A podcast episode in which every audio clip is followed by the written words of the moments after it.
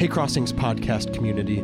This teaching is called How Jeremiah Almost Died and is the 10th teaching in our study through the book of Jeremiah. It was taught by Mark Nelson on January 2nd, 2022. Thanks for listening. Good morning. It's good to see you all. Thanks for being here. Happy New Year, everybody. Um, we are glad you joined us today. Thanks, Malls, for doing that. Um, we have finished Advent, so now we're jumping back into our study uh, of Jeremiah. And this is week number 10. We started in the fall studying through Jeremiah. This is week number 10. We have only five more weeks after today. So, uh, February 6th, we will finish with our study of Jeremiah. And then the next week, February 13th, is what around Crossings we call Cheesecake Sunday. So, yeah, and so what we're working really hard on right now is some way that we can eat Eli's cheesecake through a mask. And we're not sure how that's going to work, but we're, we'll, there's something, there's a way to do that. Because we are jumping back in, it seems appropriate that we would catch you up just a little bit, remind ourselves where we've journeyed together. Some of you missed pieces of it, some of you haven't been here, you just joined us in Advent. We want to do our best to catch you up. To do that, just for two or three minutes here, I don't know if you've ever heard of something called the Bible Project. Is it out of Portland? Is that right? It's out of Portland. So, how many of you have heard of this? Some, yeah. This is phenomenal resource. Uh, they say it's an education technology company that produces media to help people encounter the Bible like never before. Uh, their mission statement is actually to help people see the Bible as a unified story that leads to Jesus. I kind of like that. So, to help us review, to catch us up just a little bit, we're going to show you three minutes of this. Now, it still might be a bit confusing. There is a lot of uh, language of nations and kings and, and all this type of stuff. But, but if nothing else, it'll be a good starting point for us today.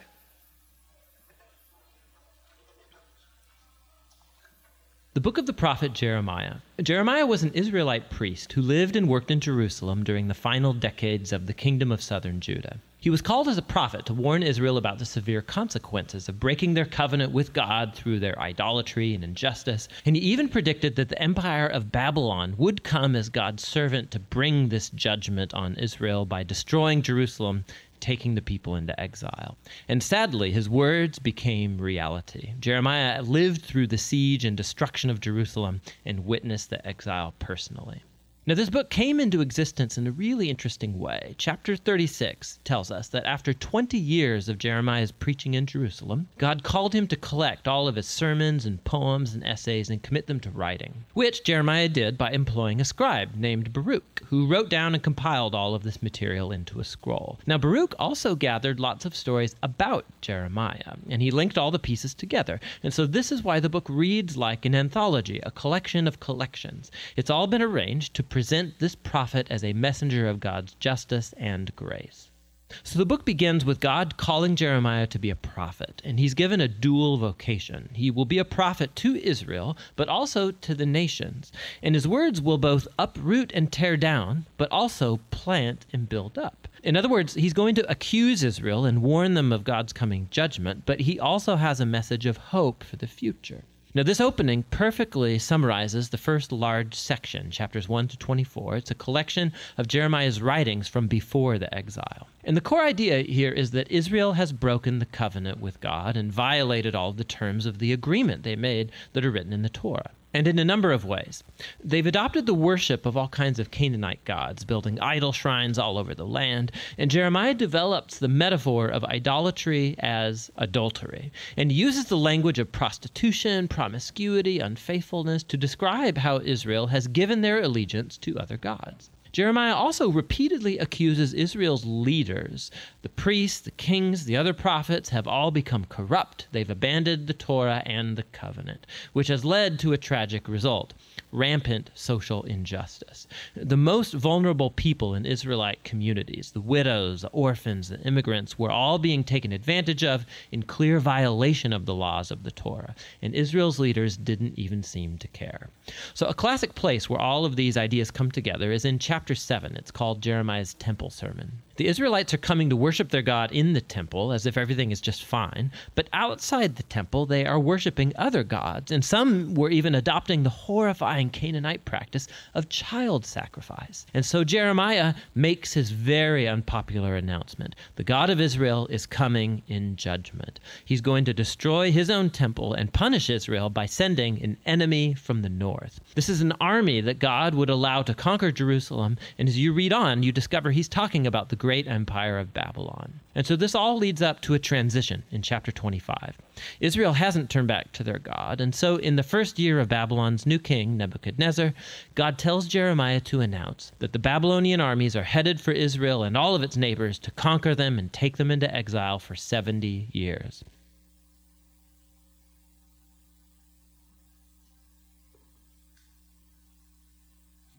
So, still on the note of review, uh, we spent the last 10 weeks uh, in the fall going through Jeremiah uh, kind of artistically, and we've used this canvas every week um, to kind of illustrate the story uh, with our eyes and for us to kind of engage in a, in a different way other than just reading the text, hearing the text uh, taught to us. So, uh, when I was thinking about the best way for us to review this canvas, uh, I thought it probably would not be the most efficient or best idea to just go week by week. Uh, if you are interested in knowing what we added to this canvas every week, you can go back to our YouTube videos or to the podcast, uh, and we're happy to point you to those if you're interested in that. Um, instead, I'd like for us to talk about just the process that we took to get to what we have here right now. Uh, which is actually more than, than what is uh, in front of us right now. Um, so this started as a white canvas. On week one, this was blank. Caleb uh, did the work of painting this red line, which symbolizes covenant. So right off the bat from week one, we have these two colors in dialogue. We have white, the blank, kind of pure, clean canvas, and we have the red line, which represents uh, covenant faithfulness, which represents God's um, protection over Israel and Israel's faithfulness to God um, this kind of mutuality between God and Israel. Um, and week after week, the process that we've taken has been additive, which means that less and less uh, blank space is on this canvas. And, ultimately, we, we are here with what we have right now. Um, and I could talk about all these symbols. I mean, some of them representing the, the sin and the brokenness of Israel uh, through idolatry, through kind of just like false uh, prophets and false uh, preachers, is what Jeremiah calls them. Um, I think in chapter 20. And then ultimately, like you see, this canvas has just become dirtied. It's not, it's not the pure canvas that it was before. And where we left off the week before Advent is actually with this canvas being painted completely black. And so, our work for the next seven weeks as we journey through this story together is going to be subtractive in nature. You're going to see this dark black canvas slowly turn uh, and make its face known uh, in a light way. Um, so you'll see we'll add symbols over the next few weeks uh, as Jeremiah's narrative turns to hope and to new covenant. Um, yeah, so that's kind of our means of reviewing the canvas that we've been journeying through together. Yeah, again, we understand that it's, it's hard to catch up if you haven't been a part of this, but we want to at least give a baseline to start. Jeremiah is a, is a prophetic book, is what they call it. And it's called that because Jeremiah is considered a prophet. Uh, Rachel Hudson, who's our Kid City pastor, has been working with the kids and has given them a definition. I think she's gone over it every week, I'm not sure, of what a prophet is. So I'd like to quote Rachel right now. This is her definition Jeremiah was a prophet which means that he helped point others to God because he was paying close attention to God's heart. Now, I think that's so good. And first of all, side note, how encouraging is it to know if you've got kids that they're getting that type of teaching up there? That that's amazing to me. But throughout the book, this definition of prophet you see coming out because Jeremiah stands before the people and he announces this doom, this judgment on both Jerusalem and the temple, as the video said, and calls for a change of heart and action to take place so that God would rescue them. What we need to remember is in the ancient world, there are all kinds of prophets. So this wasn't unique. It wasn't like, oh, yeah, Israel, they have prophets. We don't. No, everybody had prophets during that time. But in this time in history, as well as in a few others, the function of the prophet was basically to be yes men. The function of the prophet was to go to the ruling powers and authorities and tell them what they wanted to hear. So the prophets of that day would go to the kings, to, to those in power, and let them know how they're going to be victorious in battle. Uh, let them know how their kingdoms would be established. Basically, anything they wanted, they would go to them and prophesy that to them. Jeremiah's prophecy, as you can tell in the review, was so much different than that. His words weren't necessarily words that those in power wanted to hear at all. Now, we have read some really harsh words by Jeremiah, really harsh words in the first nine weeks judgment and, and destruction and exile, all of that. So you can imagine the character of Jeremiah then uh, lived a very risky life. he was not speaking what the powers wanted to hear. And in chapter 26, where we are today, it tells a story about a specific response by the people to this message that Jeremiah is delivering. Chapter 26. God tells Jeremiah to stand in the court of God's temple and preach to the people who come from all over Judah to worship in God's temple. From what I understand, evidently there's some kind of event going on, a festival, a feast, or something. So there are more people than normal. All over Judah, they are present, is what some of the scholars are saying. Say everything, God says, say everything I tell you to say to them. Don't hold anything back. Just maybe they'll listen and turn back from their bad lives. Verse 4 Say to them, This is God's message. If you refuse to listen to me and live by my teaching that I revealed so plainly to you, and if you continue to refuse to listen to my servants, the prophets, that I tirelessly keep on sending to you, but you've never listened, why would you start now? Good sarcasm by God.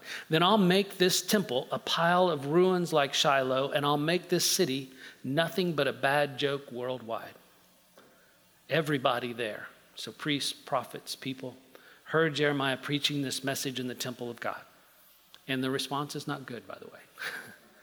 when Jeremiah had finished his sermon, saying everything God had commanded him to say, the priests and the prophets and people all grabbed him, yelling, Death, you're going to die for this. How dare you preach and using God's name? Saying that the temple will become a heap of rubble like Shiloh, and the city will be wiped out without a soul left in it. By the way, the like Shiloh reference there refers back to 2 Samuel 2 through 6, where, with the point being that God had done this before in Shiloh, and he can do it again.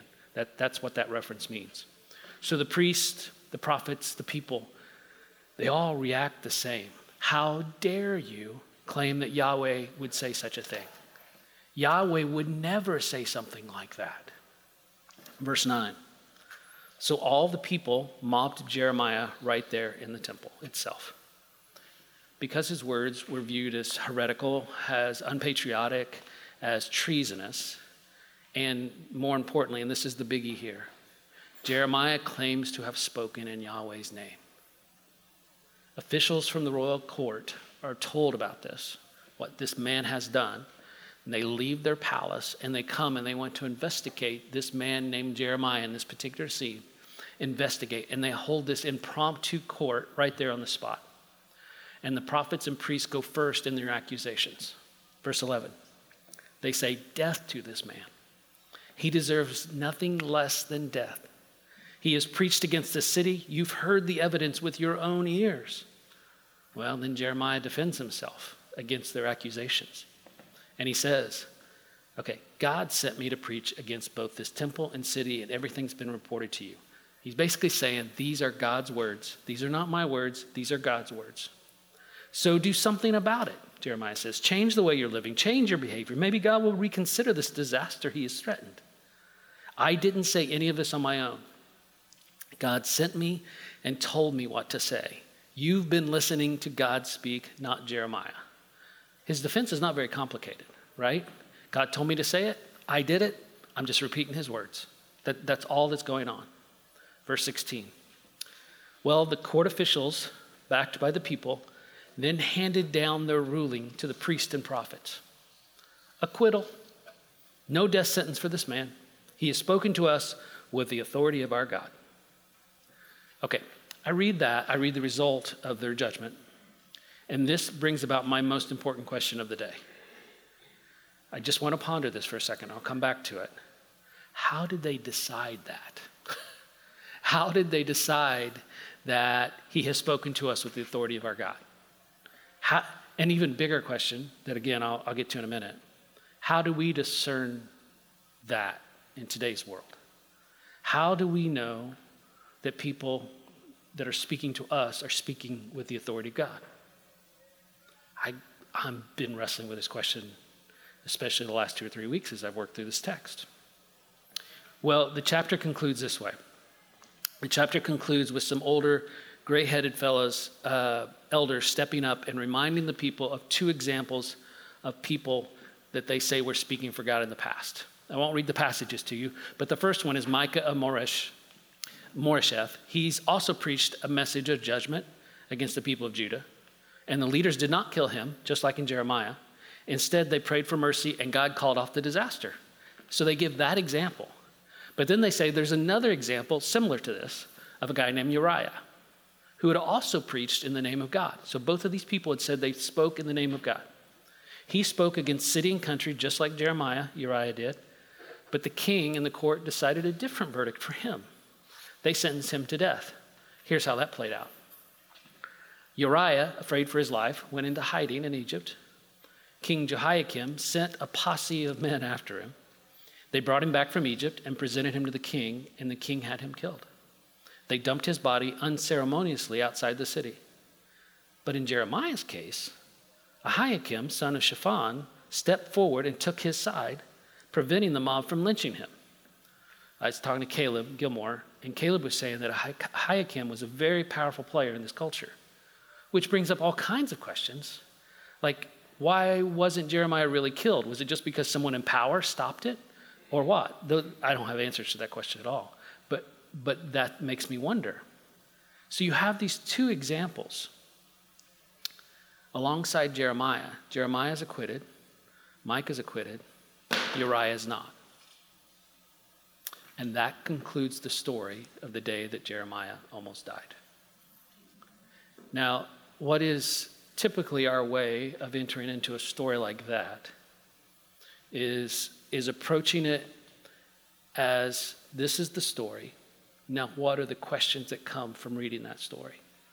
And, and often, you've heard this said a lot if you've been around, we read the Bible and we're blown away that the questions mean so much more than the answers we find in the text.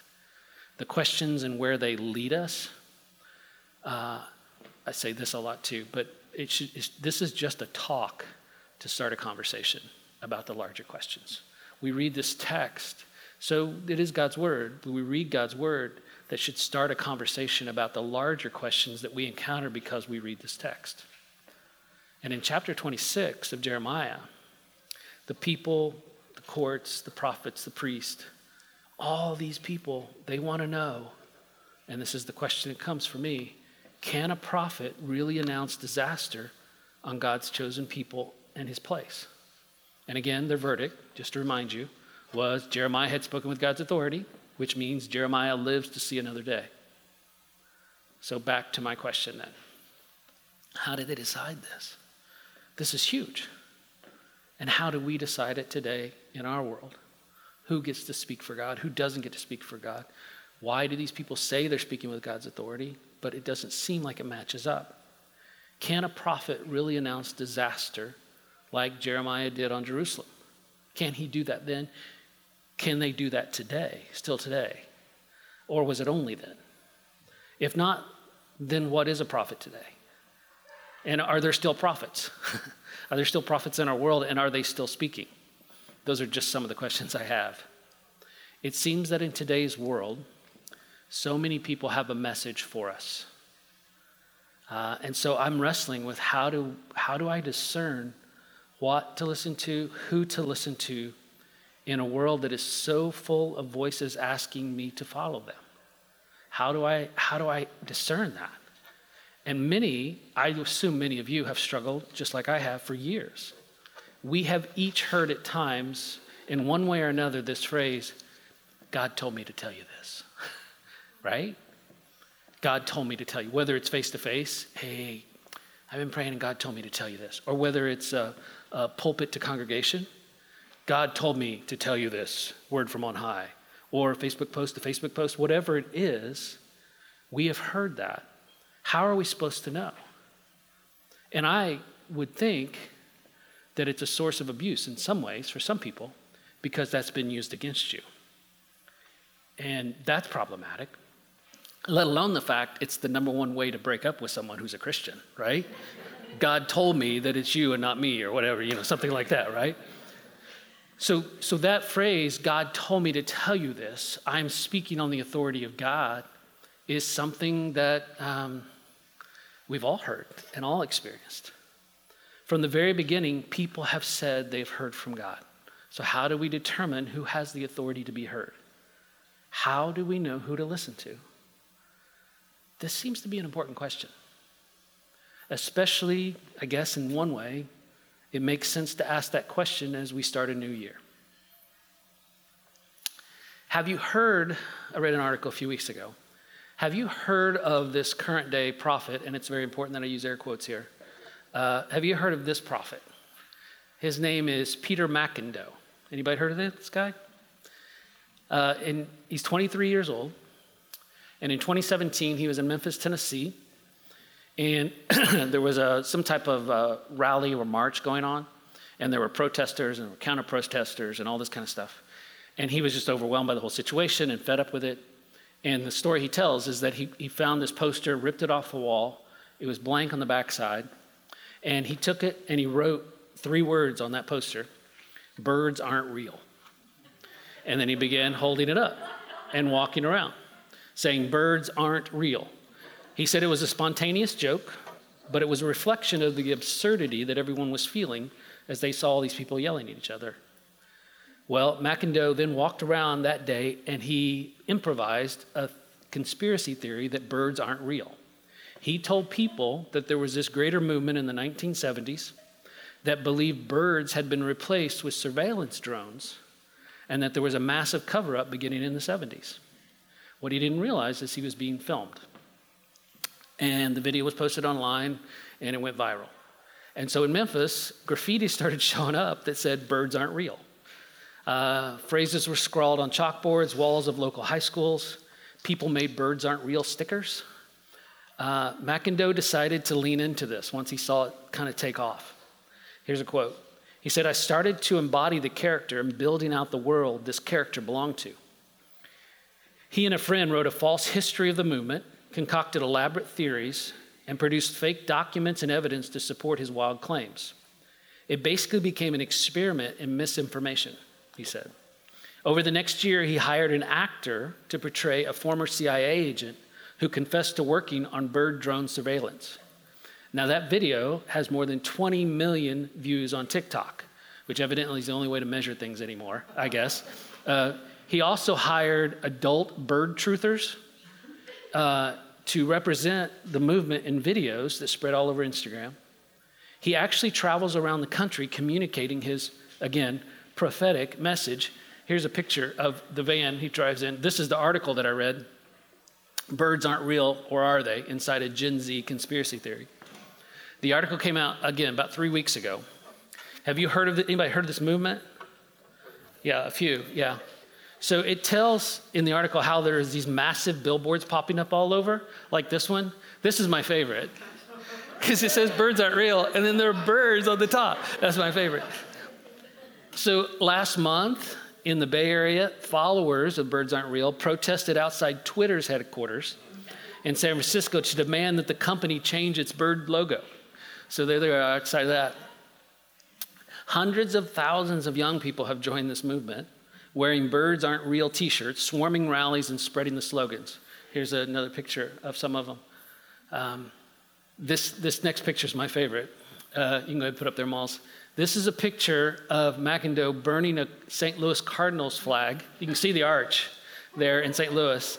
He, he's having a satirical protest of the birds of the baseball team's pro bird logo in July. So, now, as a Cubs fan, I find great joy in this, by the way, just, just so you know. Here's the thing the creator of Birds Aren't Real and this so called movement uh, followers, they say they're in on the joke. They know that birds aren't, are in fact real. and that the theory is made up. What Birds Aren't Real truly is, they say, is a parody social movement with a purpose. Here's another picture. The idea is meant to be preposterous, they say. They admit to being false prophets. The movement has become a way to collectively grapple with experiences of not knowing who and what to believe. Here's a quote from the article Birds Aren't Real is not a shallow satire of conspiracies from the outside.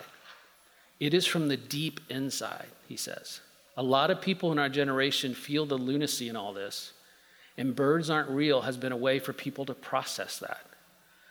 I have a lot of excitement for what the future of this could be as an actual force for good, he says. And there's great debate on that.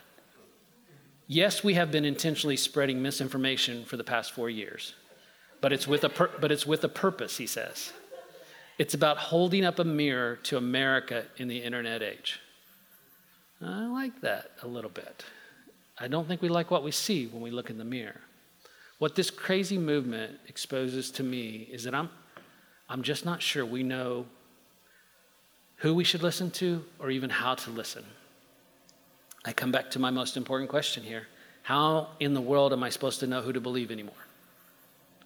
And when it comes to faith in God, how am I supposed to trust anyone to speak for God to me? When so much has been done to simply manipulate and support a cause or an ideology or is simply an expression of power and position and influence? Again, these are my questions. I'm just starting the discuss- discussion, I'm just starting the conversation. Everyone seems to have a message from God. How do we discern who and what to listen to in the world?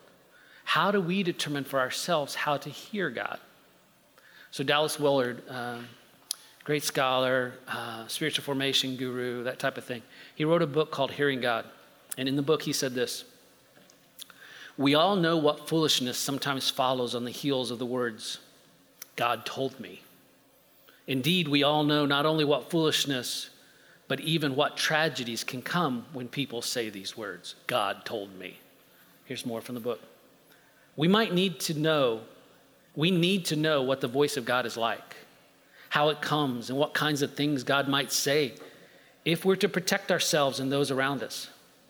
Otherwise, we're on the mercy we are at the mercy of ideas from others who are malicious or who are being carried away with a voice contrary to God, which they themselves may not understand. When facing the mad religionist or blind legalist, we have no recourse, no place to stand if we do not have firsthand experience of hearing God's voice, held safely within a community of brothers and sisters in Christ.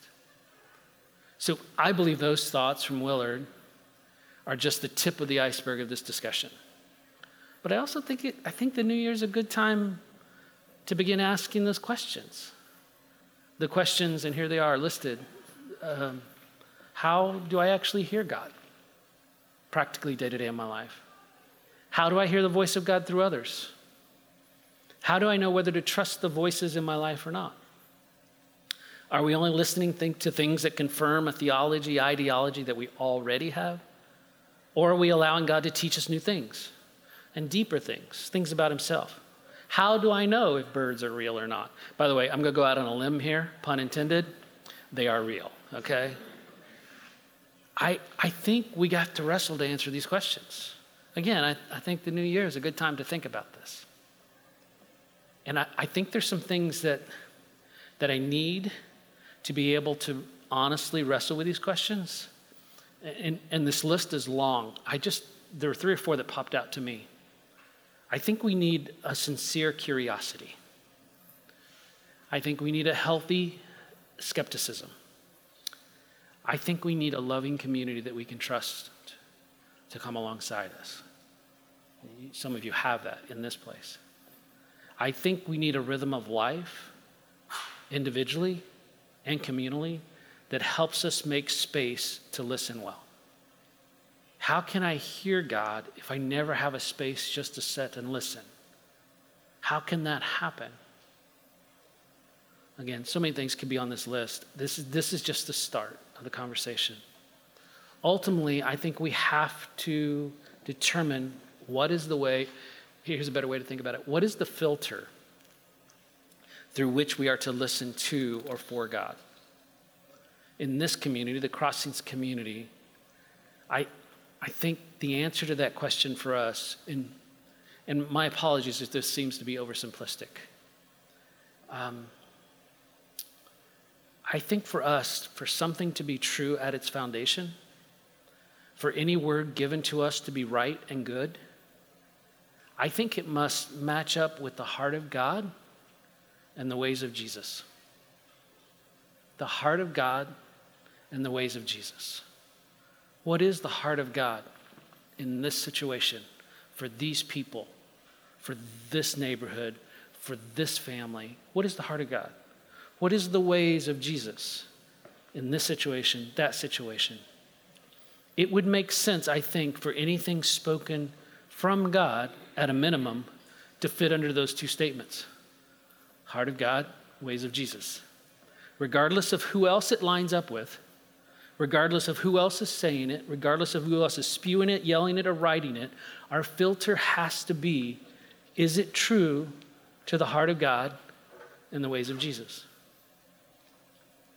I actually have a little take home assignment for you.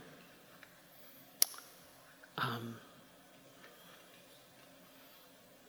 make a list and write Heart of God and write down everything you have experienced, read, understand about the heart of God. He's compassionate, He gives grace, mercy. He doesn't like when we break our relationship. And make another list the ways of Jesus. What are the postures of Jesus? What are the priorities of Jesus? Who did he spend time with? How did he go about it? Where was he where was he focused? Again, this is a place to start. And I don't know if you're a resolution type of person. I'm not really. But I think that list would be a really good resolution list. You know what I'm saying? Heart of God, ways of Jesus. January 2nd seems like a really good time to hit reset, to start from the basic foundation. Throughout the book of Jeremiah, this prophet speaks a message from God words that are in total alignment with God, words about covenant, idols, etc., etc. The big picture of Jeremiah, I think, is he's calling people back to God's heart. And he's calling them forward to put the world back together. Back to God to follow in his ways. So for 2022, again, if you're the resolution type, I would direct you back to the prophetic words of Miss Rachel Hudson who said Jeremiah was a prophet, which means that he helped point others to God because he was paying close attention to God's heart. My hope would be that 2022 would be somewhat prophetic for us. May it be a year where we help to point others to God because we are paying such close attention to God's heart and to the ways of Jesus. Let's pray.